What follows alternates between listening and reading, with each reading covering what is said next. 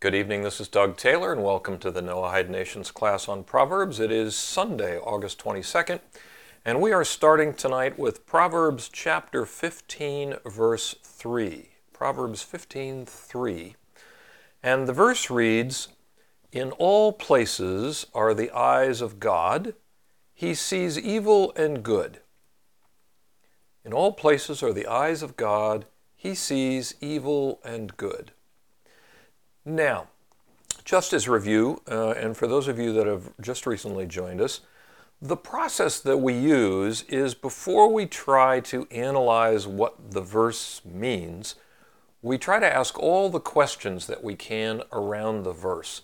Uh, questions of things that don't make sense, things we would need to define, uh, things that uh, we would need to understand in order to extract out of the verse what King Solomon is trying to tell us. So, in this case, what kinds of questions come to mind when you look at this verse? In all places are the eyes of God, He sees evil and good. Okay, Linda, thank you. How does He see with eyes good and bad? Yeah, I mean, God's not physical, so what is that about? Excellent question. So we want to find out what, what, is, what does that phrase, the eyes of God, mean? Got to be metaphorically referring to some attribute um, because we know God is not physical. So we'll have to figure out what that's about. Any other questions? Let me add a couple to the list. Um, why does King Solomon even have the second half of this verse? I mean, if God sees everything, well, then obviously he sees good and evil. So why does King Solomon bother to even tell us that? And then, what do the two halves of the verse have to do with each other? In other words, what's, what's King Solomon's point here altogether?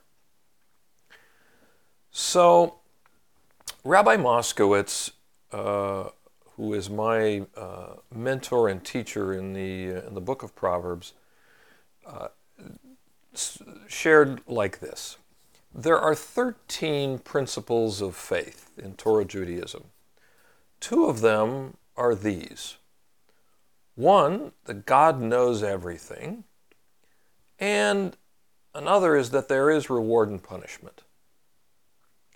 Now, if God knows everything, the question is how does God know you? He doesn't have eyes and see you, so how does He know you? And is it possible for us to know how He is aware? So, Rabbi Moskowitz said he heard the following from Rabbi Chait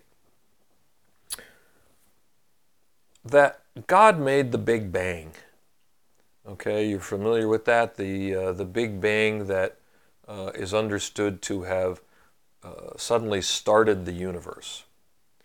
And in the Big Bang are all the causes in the physical world. So everything in, uh, uh, in, in the universe would have come from that. Everything in the Big Bang, uh, you know, it started all in one spot uh, and uh, and came out.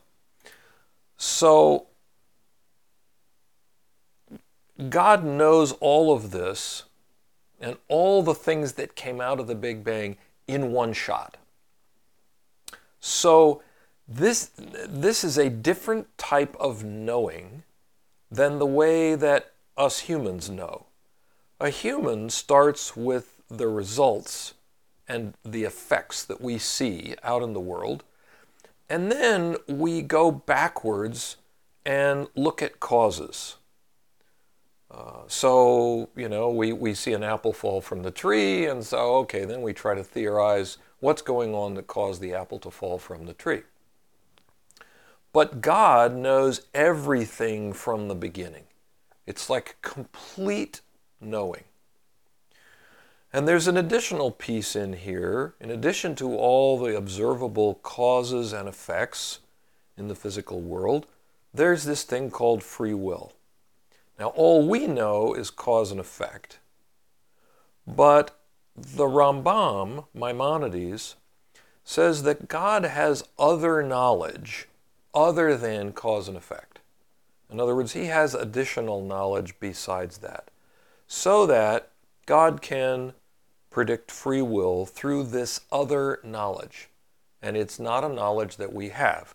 When, in, in terms of free will, when you look at cause and effect, and my understanding of, of the nature of free will is that we look at causes and we see effects uh, of various things. You know, you drop a pencil on the table and you hear a noise, uh, or um, you know, you throw a ball and it sails through the air and hits something, and you know, all kinds of physical cause and effect stuff.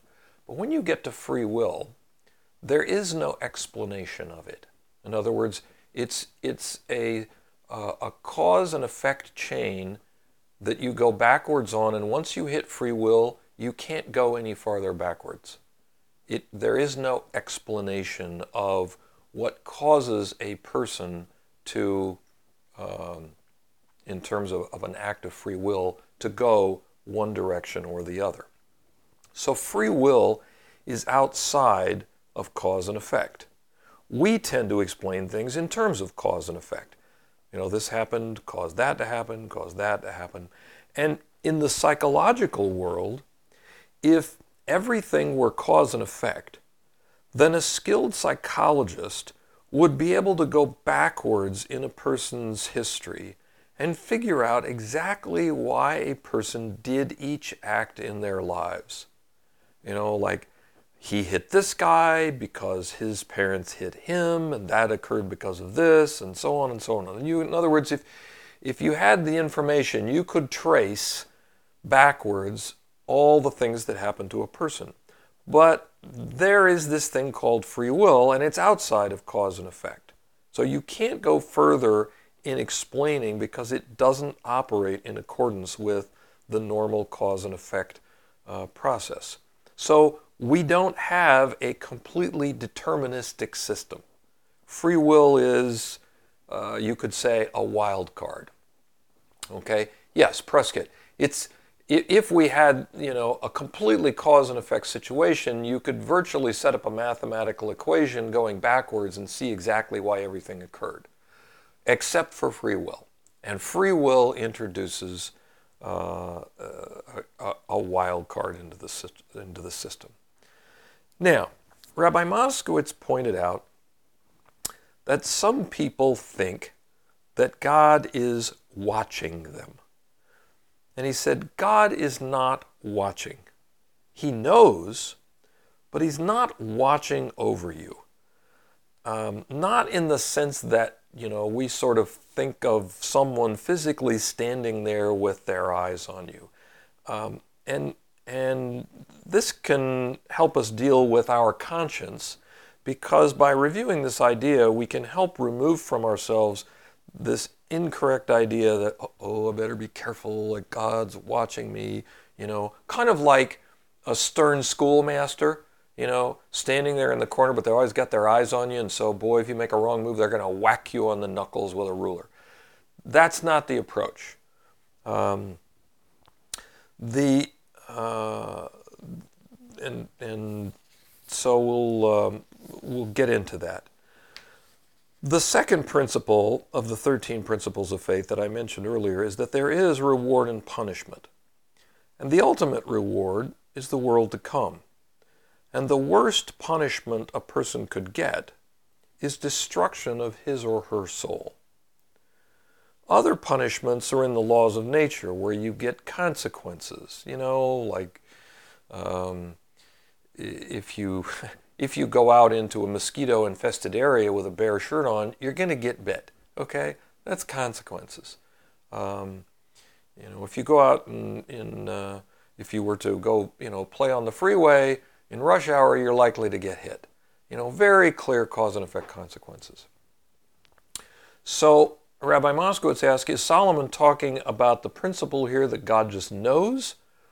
Or is he talking about the idea that you get punishment and reward based on what you deserve? And so he said like this He said, God watching over me, the idea that someone is looking at me is a conscience thing. But God does know you in every possible way. But it's a different view of uh, the information. And that can remove your sort of guilt and fear that you get from the conscience and move it to looking at it from a different standpoint, which is God is aware of you and knows you through the causes. He's not your father, he's not your mother, he's not like an angry dad that's about to whack you. But he know he's aware of you and knows you through the causes of things.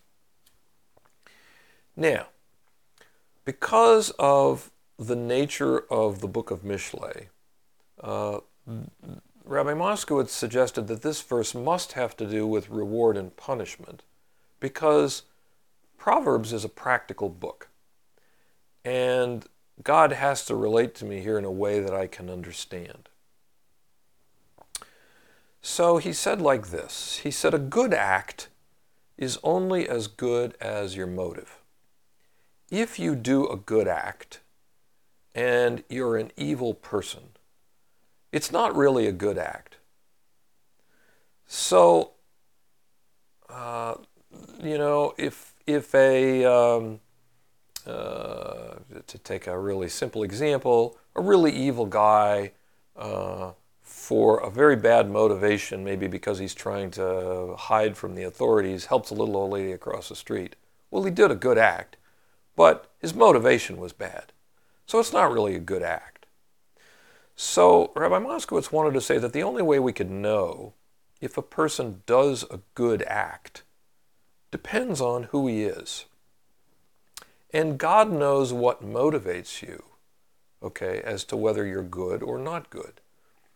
If you do evil, you're evil. If you do good, then, okay, it's questionable depending on your motive. In other words, if we see a person do an evil act, okay, that's an evil act.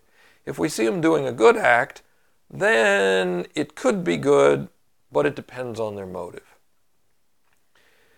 Now, when we start out in life, we should start with halacha, Torah law. We have to keep Torah law, and we've talked about this in other classes. We don't have any choice about that. We obey God even though we don't necessarily understand the benefits. Okay? And we have to do this with our own framework. And even if we have a proof, it's not usually the proof that motivates us. Generally, proofs don't motivate people, usually in the religious realm. It's some type of religious emotion that we have. That's usually the first step for most people.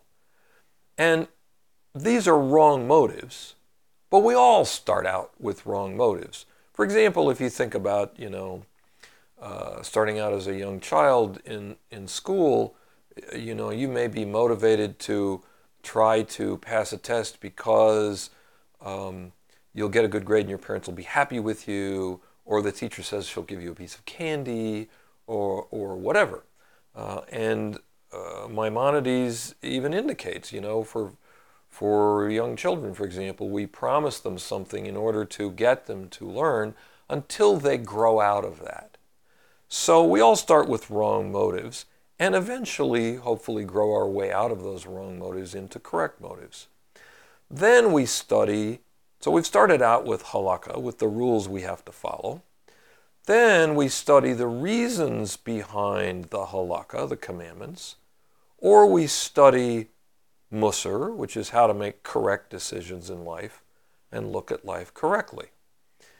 And many of the commandments have to do with a training of the mind. So they help you to see that this is the best possible life.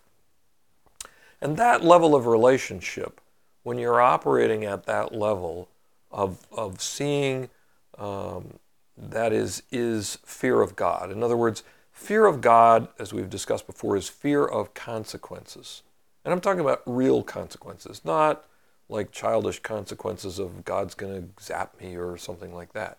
I relate to God through the practical life. And that according to Rabbi Moskowitz, is a true motive of relating to God. Okay?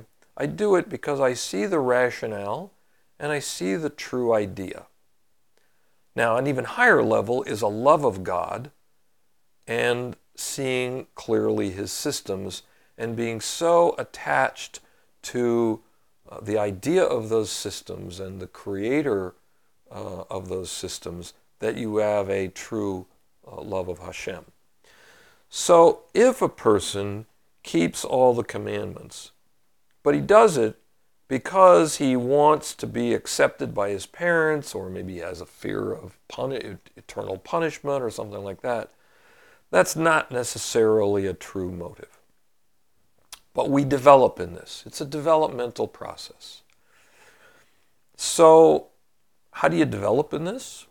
Rabbi Moskowitz suggested three things that you can do to develop. Number one, when you're in a class or when you read a book, get the idea as clearly as possible. The quality of understanding the idea is more important than the quantity. I think we've discussed this before that it is more important to understand one idea clearly than many ideas superficially. So when you're reading or when you're you're in a classroom, try to understand the idea as clearly as you can. And interestingly, when you're reading a book, we, we tend to have this thing in our society uh, about covering a lot of ground. Like, oh, I got to read through this whole book. Yet it might be way more important for you to spend, you know, several days, even weeks on the first chapter, uh, and not to try to cover the rest of the book, but just understand the ideas in that chapter. Um, I understand that one uh, great uh, Torah scholar took the dialogues of Plato and he read one page, just one page.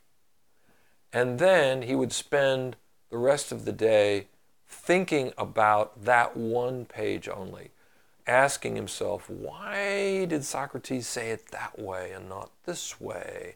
And why did he go down that road and not this road? And uh, he very carefully analyzed just that one page. I mean, that's not a lot of material, but he went deeply into that.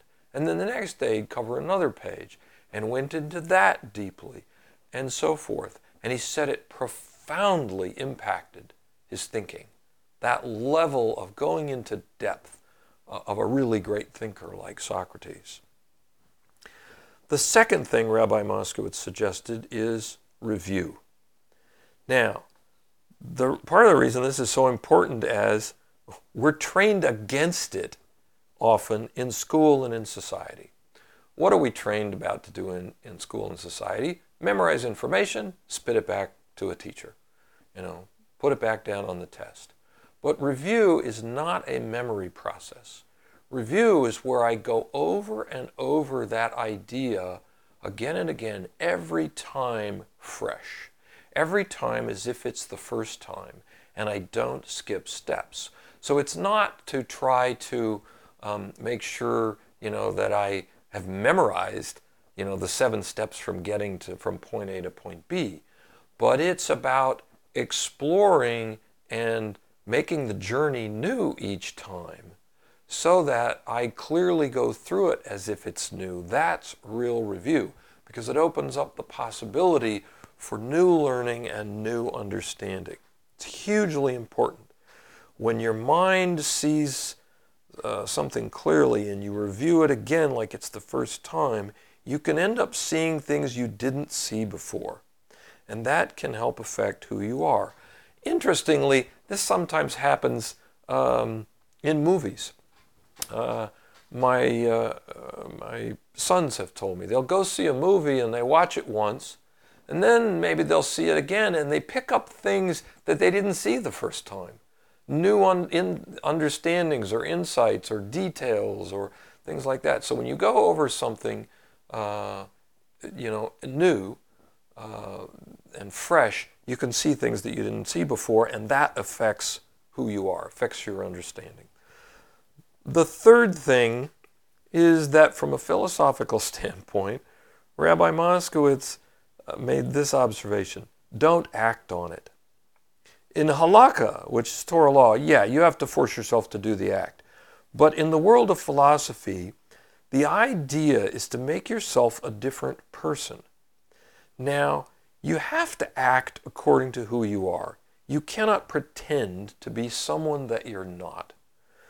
So it's a matter not of trying to, you know, grab yourself by the scruff of the neck and make yourself different, but it's a matter of understanding the idea and allowing the idea to affect you.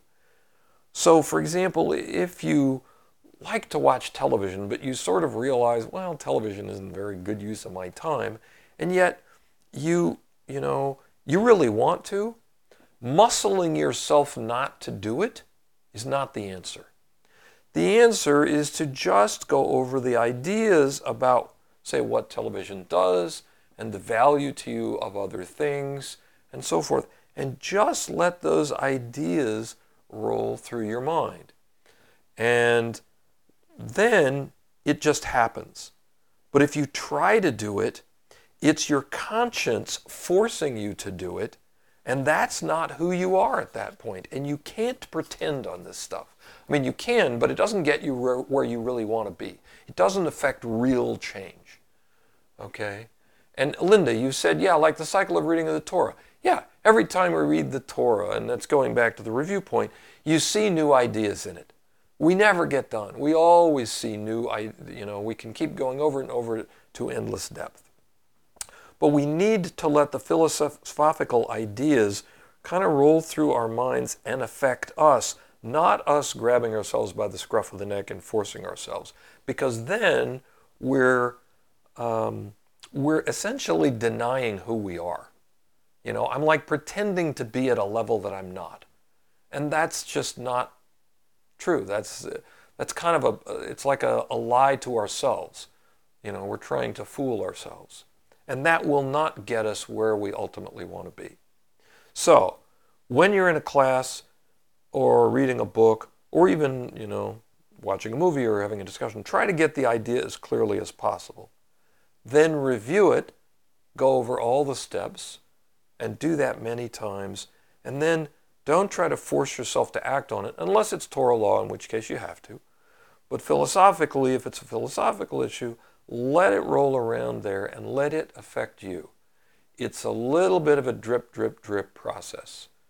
Um, and if um, I can't recall if I've shared this analogy, but uh, it, it's one that was shared with me years ago of the analogy of red dye. Uh, if you have a white sheet and you want to get that sheet to be red, so you put some water in a, in a big vat and you pour some red dye in it. Now you pick up the sheet and you dunk it in, in the red dye and you pull it out. Now if you look at it right then, it will still look white. But you dunk it in and you pull it out, and you dunk it in and you pull it out, and you dunk it in and you pull it out. And if you do that enough times, slowly it will start to turn pink. And then if you keep doing that, put it in, pull it out, put it in, pull it out, over time the sheet will slowly start to turn red. Now, on any individual dunking and pulling out, you probably can't tell the difference in color between what it looked like when you dropped it in and when you pulled it out. But every time you do that, it is minutely changing a little bit so that over time the sheet becomes red. The dunking in and pulling out is analogous to reviewing an idea. You may not notice a difference. But that idea is slowly having an effect on you. And every time you review it, it's like dunking that sheet and pulling it out of the red dye. And over time, those ideas affect you. Okay, let me pause here and see if we have any questions before I've just uh, one, one or two more points I want to make on this verse. Any questions so far? So Rabbi Moskowitz pointed out there are three pleasures that you shouldn't partake in. Uh, we, this verse is talking about evil and good. The first one is if something's prohibited by the Torah. You know, if it's prohibited by the Torah, that's halakha, and we have to follow halakha. So you shouldn't do that. The second is that if there are negative consequences, and you want to be cognizant of that, if there are consequences to a particular behavior and they're not consequences that you like, then that's probably not a pleasure that you should partake in. Uh, you know, there are certain, uh, you know, drugs. I'll take as an example. Somebody could say, "Wow, you really get a nice feeling off that." Yeah, but it destroys your brain. so there's a very negative long-term consequence to that. And then he said, uh, and, and by the way, particularly pleasures that are addictive to you, uh, those can be very dangerous. He also pointed out that if you have, and this is the third, if you have two pleasures, and one is greater than the other, then you pull out from the lower one in order to get the greater one. So the greatest pleasure is learning. Uh, and so if, if you force yourself to do that by conscience, then you'll never truly enjoy it. But if you can enjoy the physical world, then you can also enjoy learning. Some people take the position that, well, I should deny myself pleasures. You know, even though they're halakhically allowable and there aren't any negative consequences to them. It's like, well, why would you do that? God created those things for us. Um, and if I can't enjoy those, how am I ever going to enjoy the greatest pleasure, which is learning? But if I can enjoy the physical world within the constraints of what's allowed by halakha, then I'm in a position to be able to enjoy learning. And finally, he pointed out don't underestimate how much you can gain in even just like an hour a day of learning. The accumulation over time can be huge. Okay? This is not about beating yourself up into doing this. This is about just engaging yourself in some learning and doing what you can and trying to do that every day. And what happens is pretty soon you start to leave off things that used to be pleasurable to you because you'd really rather go be involved in something, say, of a higher pleasure order like learning. It's not about guilting yourself into it. It's all about being realistic with who you are and, you know, slowly letting the ideas affect you. And pretty soon you get to a point where somebody says, gee, you know, you want to go out to see this movie? It's like, well, yeah, I'm kind of interested in the movie, but gosh, I got this, you know, learning at home that I really want to do. And it's not because I feel like I shouldn't, it's that I'm truly more drawn to the learning than to anything else. And that's not to say that going to see a movie is a bad thing either, because some movies can stimulate learning and discussion of ideas and uh, very interesting insights. So we learn from this verse that God knows us differently than we know ourselves. He knows us better than we know ourselves. And we shouldn't be frightened of this like we're being watched by a mad dad, because that's not accurate. But rather, we should operate in accordance with fear of consequences and take the very best actions that we can. Okay, any questions on this verse or any of these ideas? Good, thank you. Okay, Let's move on then to Proverbs chapter 15 and verse 4. And 15:4 reads, "A healing tongue is a tree of life, and he who distorts it, his spirit will be broken." A healing tongue is a tree of life, and he who distorts it, his spirit will be broken. So as you stare at those words, what kind of questions come to mind? What doesn't make sense? What's confusing? What seems obscure? What would we have to understand in order to get to the essence of what King Solomon's trying to teach us here? A healing tongue is a tree of life, and he who distorts it, his spirit will be broken. Prescott, thank you. What is a tree of life? Great question. Naomi, why tongue is here for both, where in the last chapter was heart. Okay, good. And Terry, excellent. Who's broken? Spirit will be broken. Excellent. Good questions. Um, and Rabbi Moskowitz added an interesting one. Why does it say, first of all, what's a healing tongue? I mean, it could just say tongue, but uh, why does it say healing? And why does it say healing tongue and not a pure tongue? So, the Ibn Ezra and Rabbeinu Yonah, uh, two of the great commentators, seem to hold similarly that a healing tongue is talking about Musar. And as we've discussed, Musar is best probably defined as the science of the consequences of your actions. It's all about learning consequences uh, in your, your everyday life. So, a tongue that is speaking Musar, speaking about the science of the consequences of your actions, is considered healing. In other words, it's talking about correct ideas, consequences, the difference between facts and interpretations, and it's focused on reality and how best to operate within that reality. So, why is this type of speech considered a tree of life? So, the tree of life means one of two things. Number one, it'll give you a good physical life, or two, it'll give you a good psychological life.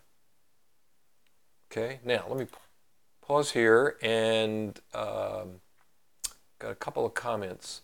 Uh, Righteous, you said mine says soothing. There are different interpretation or different translations uh, of the verses, and sometimes they will interpret a word differently that actually changes the interpretation of the verse. Um, so I'm assuming it's referring to soothing tongue, uh, and that's a slightly different nuance than what the Ibn Ezra and the Rabbeinu Yonah seem to be uh, referring to. But um, yeah, and it, that's uh, uh ArtScroll. Uh, and so we could, you know, go down that road and, and, and, probably come up with a slightly different interpretation of the verse, which also could be valid. Uh, there are a number of cases where the commentators take different approaches uh, on the verse. And it took me a while uh, to get used to the idea that there could be two interpretations of the verse that were different and both valid. Um, so uh, uh, that one could also be so. And you know, understandably, because that's the position that the uh, ArtScroll uh, considers. Um, Janine, you ask what else is considered as healing. I'm not sure of the questions that you're asking, so maybe you could elaborate. Uh, I'm, I'm missing the point on that one. Oh, what else is healing about the tongue? Um, in this case, I think it's, refer- I understand it's referring to the speech. In other words, tongue is a, is a metaphor for speech.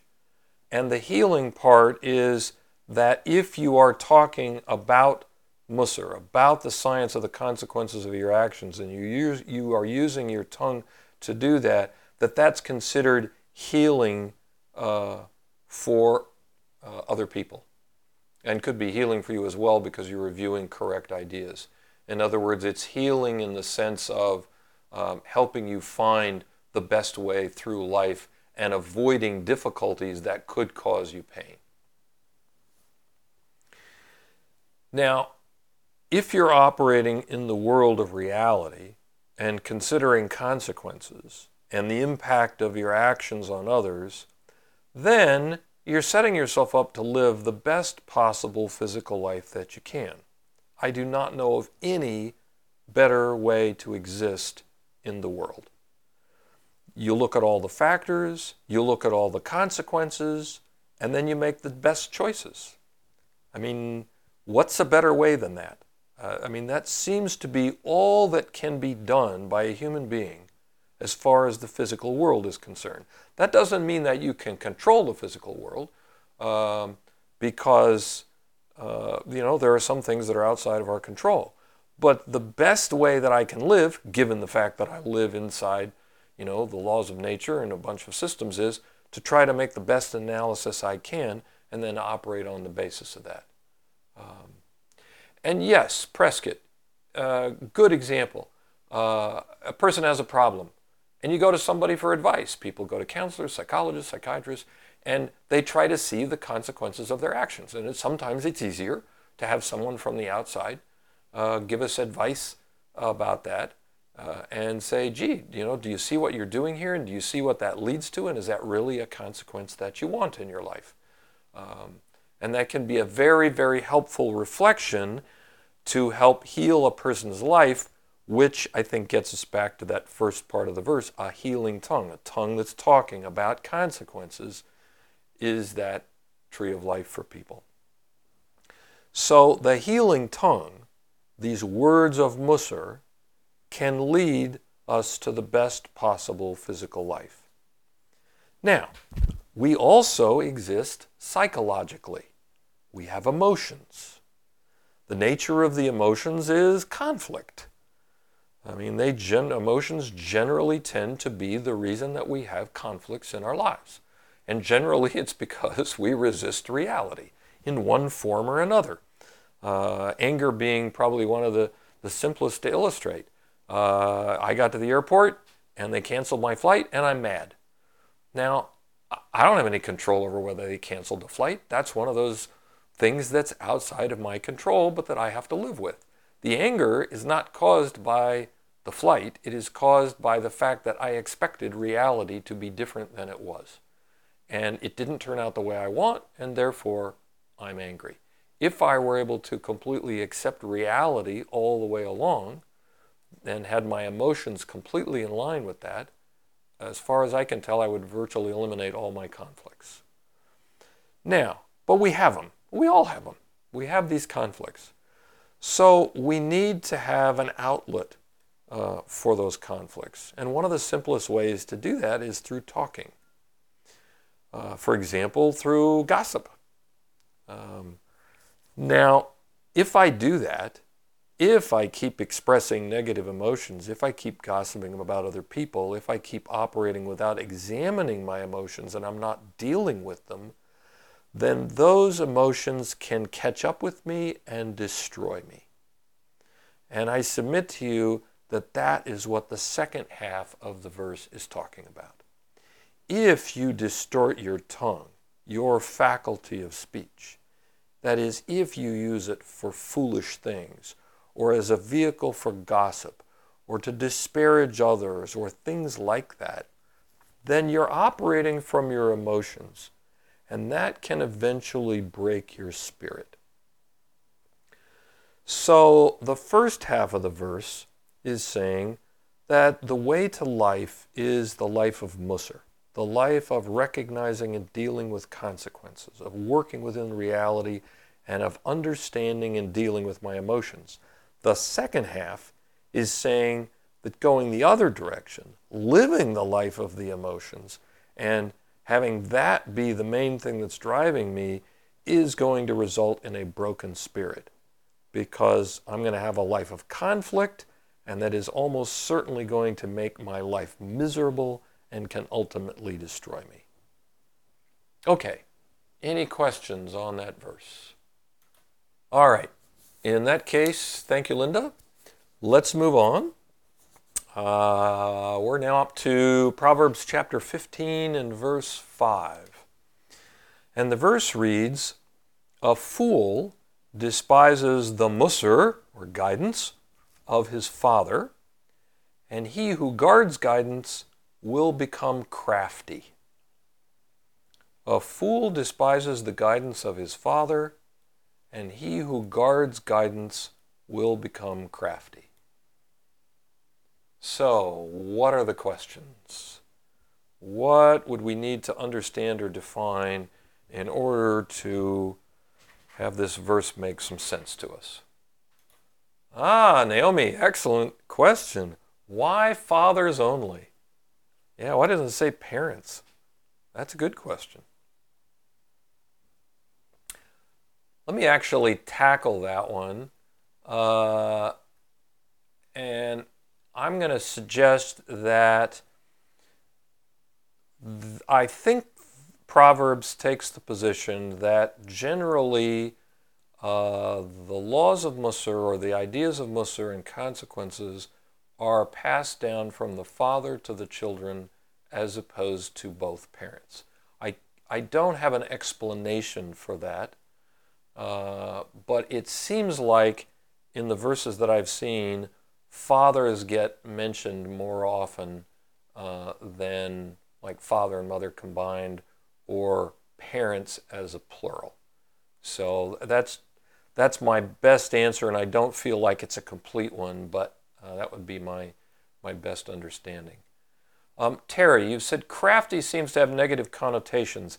Yeah, and I think that is more, as far as I understand, at least in the way that uh, I think we'll end up learning the the um, the verse. That is uh, a little more about the English language use of the word crafty, which you're right does have that little sense of being sneaky. But hold that thought because we're going to touch on that. Um, and Janine, you said, what if the guidance is not correct? Uh, in the first half, the, uh, the verse actually, as I understand it, reads, A fool despises the musar of his father. So presumably the father is teaching us, or teaching uh, the science of consequences. Uh, and, and, so that would presumably be correct musar. In the second half, he who guards guidance, uh, again, I think it is presuming that the guidance is, uh, is proper and not improper. But you raise a good point because it's not just what somebody teaches us, it would have to be correct ideas uh, in order to qualify. Um, okay, and Naomi, you said yes, and uh, I think forefathers passed on. I'm um, not sure I fully understand that comment. Uh, so maybe if I've missed something, you can add to that a little bit. Ah, Linda, who, who's a fool and what's a fool? Okay, uh, good question. Good question. Um, and also, let me add to the question list why does a fool despise the Musar of his father? Uh, and what does it mean to guard guidance? And what does that word guard mean?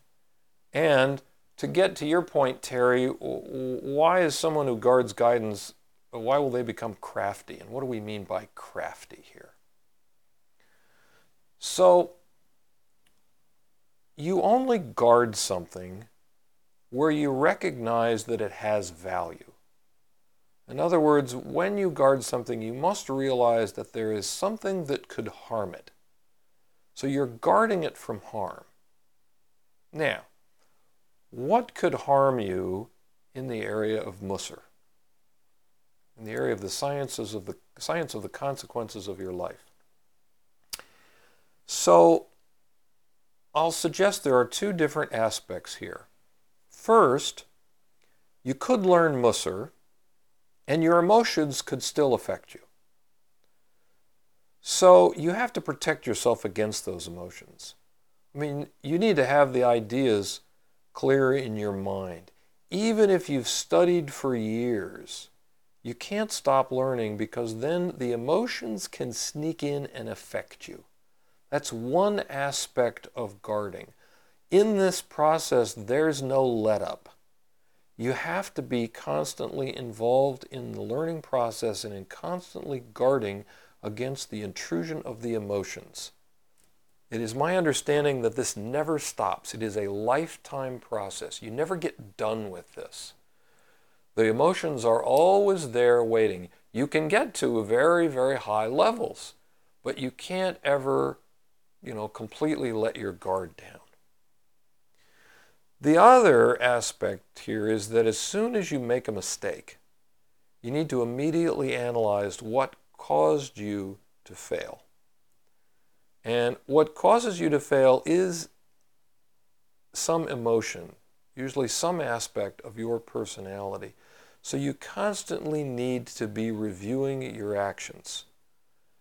You need to not only understand the mistake that you made, but you need to look for the underlying cause of the mistake. Now, it says, He who guards guidance, okay, will become crafty. In other words, a person who's doing this, who's constantly involved in being careful about uh, Musar and in analyzing what happens to him and making sure he understands the underlying cause, how does that make him crafty? Because the emotions are subtle and they sneak up on you. They tend to operate when you're not aware of them. So you train yourself to watch your emotions and how they come up and how they sneak up on you. You're aware of the subtleties, and then you become crafty in dealing with the subtleties. So this process gets you involved in becoming basically crafty and sneaky with regard to your own emotions so that you can tell when they're sneaking up on you and uh, you set up ways in your life to deal with that. Now, the fool doesn't care about this and just wants to operate in accordance with his emotional desires.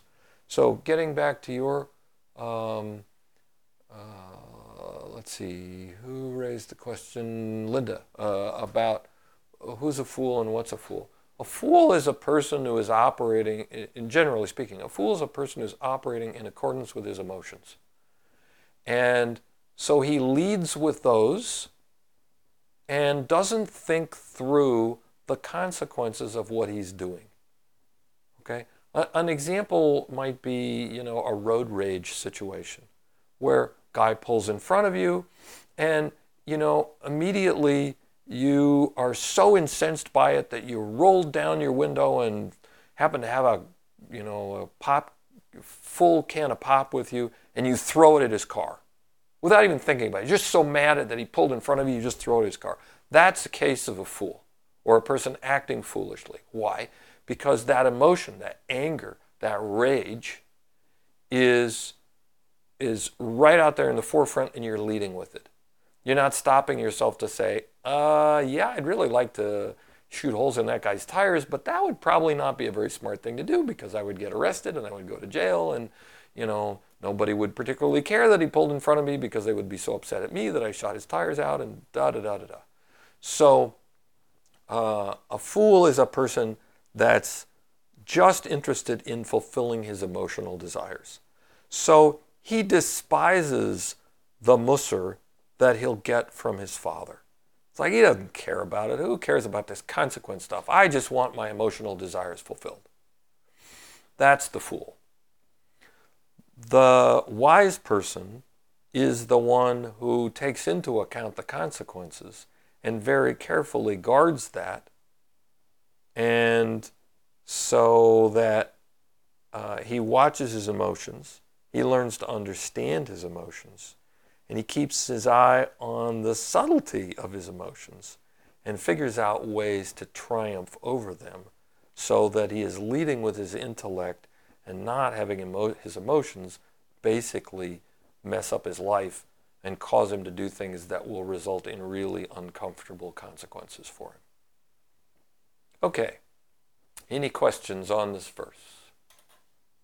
Okay, thanks, Louis. Uh, if no questions, I think we have time for one more verse. So let's go on to Proverbs chapter 15, verse 6. And it says, The house of the righteous has enduring strength, and with the coming of the wicked it is ruined. The house of the righteous has enduring strength, and with the coming of the wicked it is ruined. so, what are the questions? Okay, Louis, good. Why the house? Why isn't it just the righteous have enduring strength? Why does it say the house of the righteous? Very good. And we should probably also define what that is. What is the house of the righteous? And then, Prescott, good. Don't let bad people in the front door.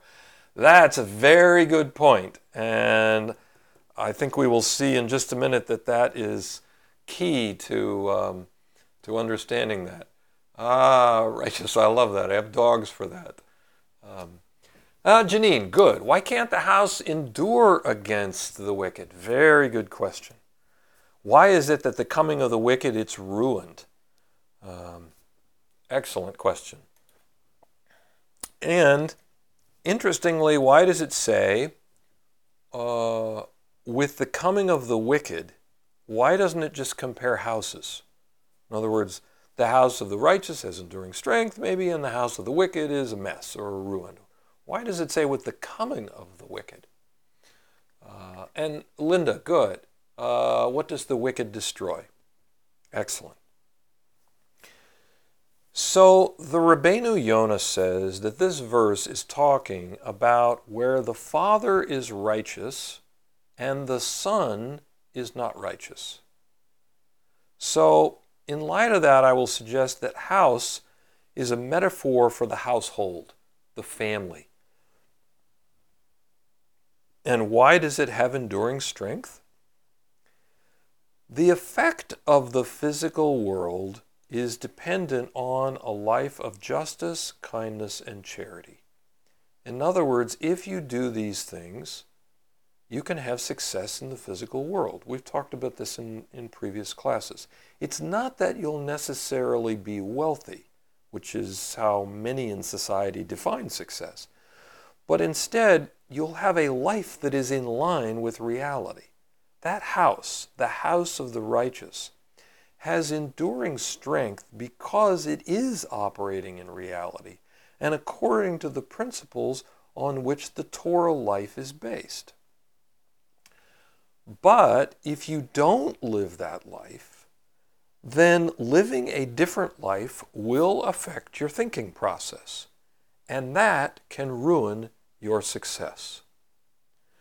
So if you have someone in the house or in your business who isn't righteous, then they are operating in accordance with a mindset that is not in line with reality. And that is going to negatively affect the outcome. So once the wicked comes, that ruins the righteous household because now that altered thinking process will begin to affect things. And since it's not in line with reality, it would seem that it has got to affect things in a negative way. And thus, with the coming of the wicked, we have the ruin of the house of the righteous. Now, going back to Rabbeinu Yonah, you've got a righteous father and a son who's not righteous. So, what is going to happen to the household the dynasty, if you will, when you've got a righteous father but a son who's wicked, well, eventually the son's going to get power and take over, and he's not going to operate in accordance with reality. And almost by definition, he's going to have to have ruination because if he's not operating in accordance with reality, he's eventually going to make mistakes and those mistakes are going to eventually be costly and eventually result in the ruination of the house. Uh, and uh, so, Prescott, uh, the wicked trust no one, the righteous don't always think like a wicked. Also, very true. Uh, uh, the wicked do not tend to trust, they're out just for themselves. The righteous clearly don't think the same way as the wicked. And so I'll suggest that the verse is teaching us a very important lesson about who we allow into our house. And I'm not meaning just who physically walks through the front door, but who we involve in our lives and in our households, who is in our important, our, our sphere of important uh, people in our lives, the people that we uh, spend a lot of time with and work with, people who we do business with and associate with. It's very important that we're cognizant of who those people are and where they're coming from. Because once that wicked person, the one with the altered thinking, comes into the household, then we've already got the effect starting uh, of an incorrect way of looking at life and all the consequences associated with that. Okay, any questions on this verse? Okay, in that case, we will stop for tonight. Thank you all very much for coming, and I hope you will be able to join us next week.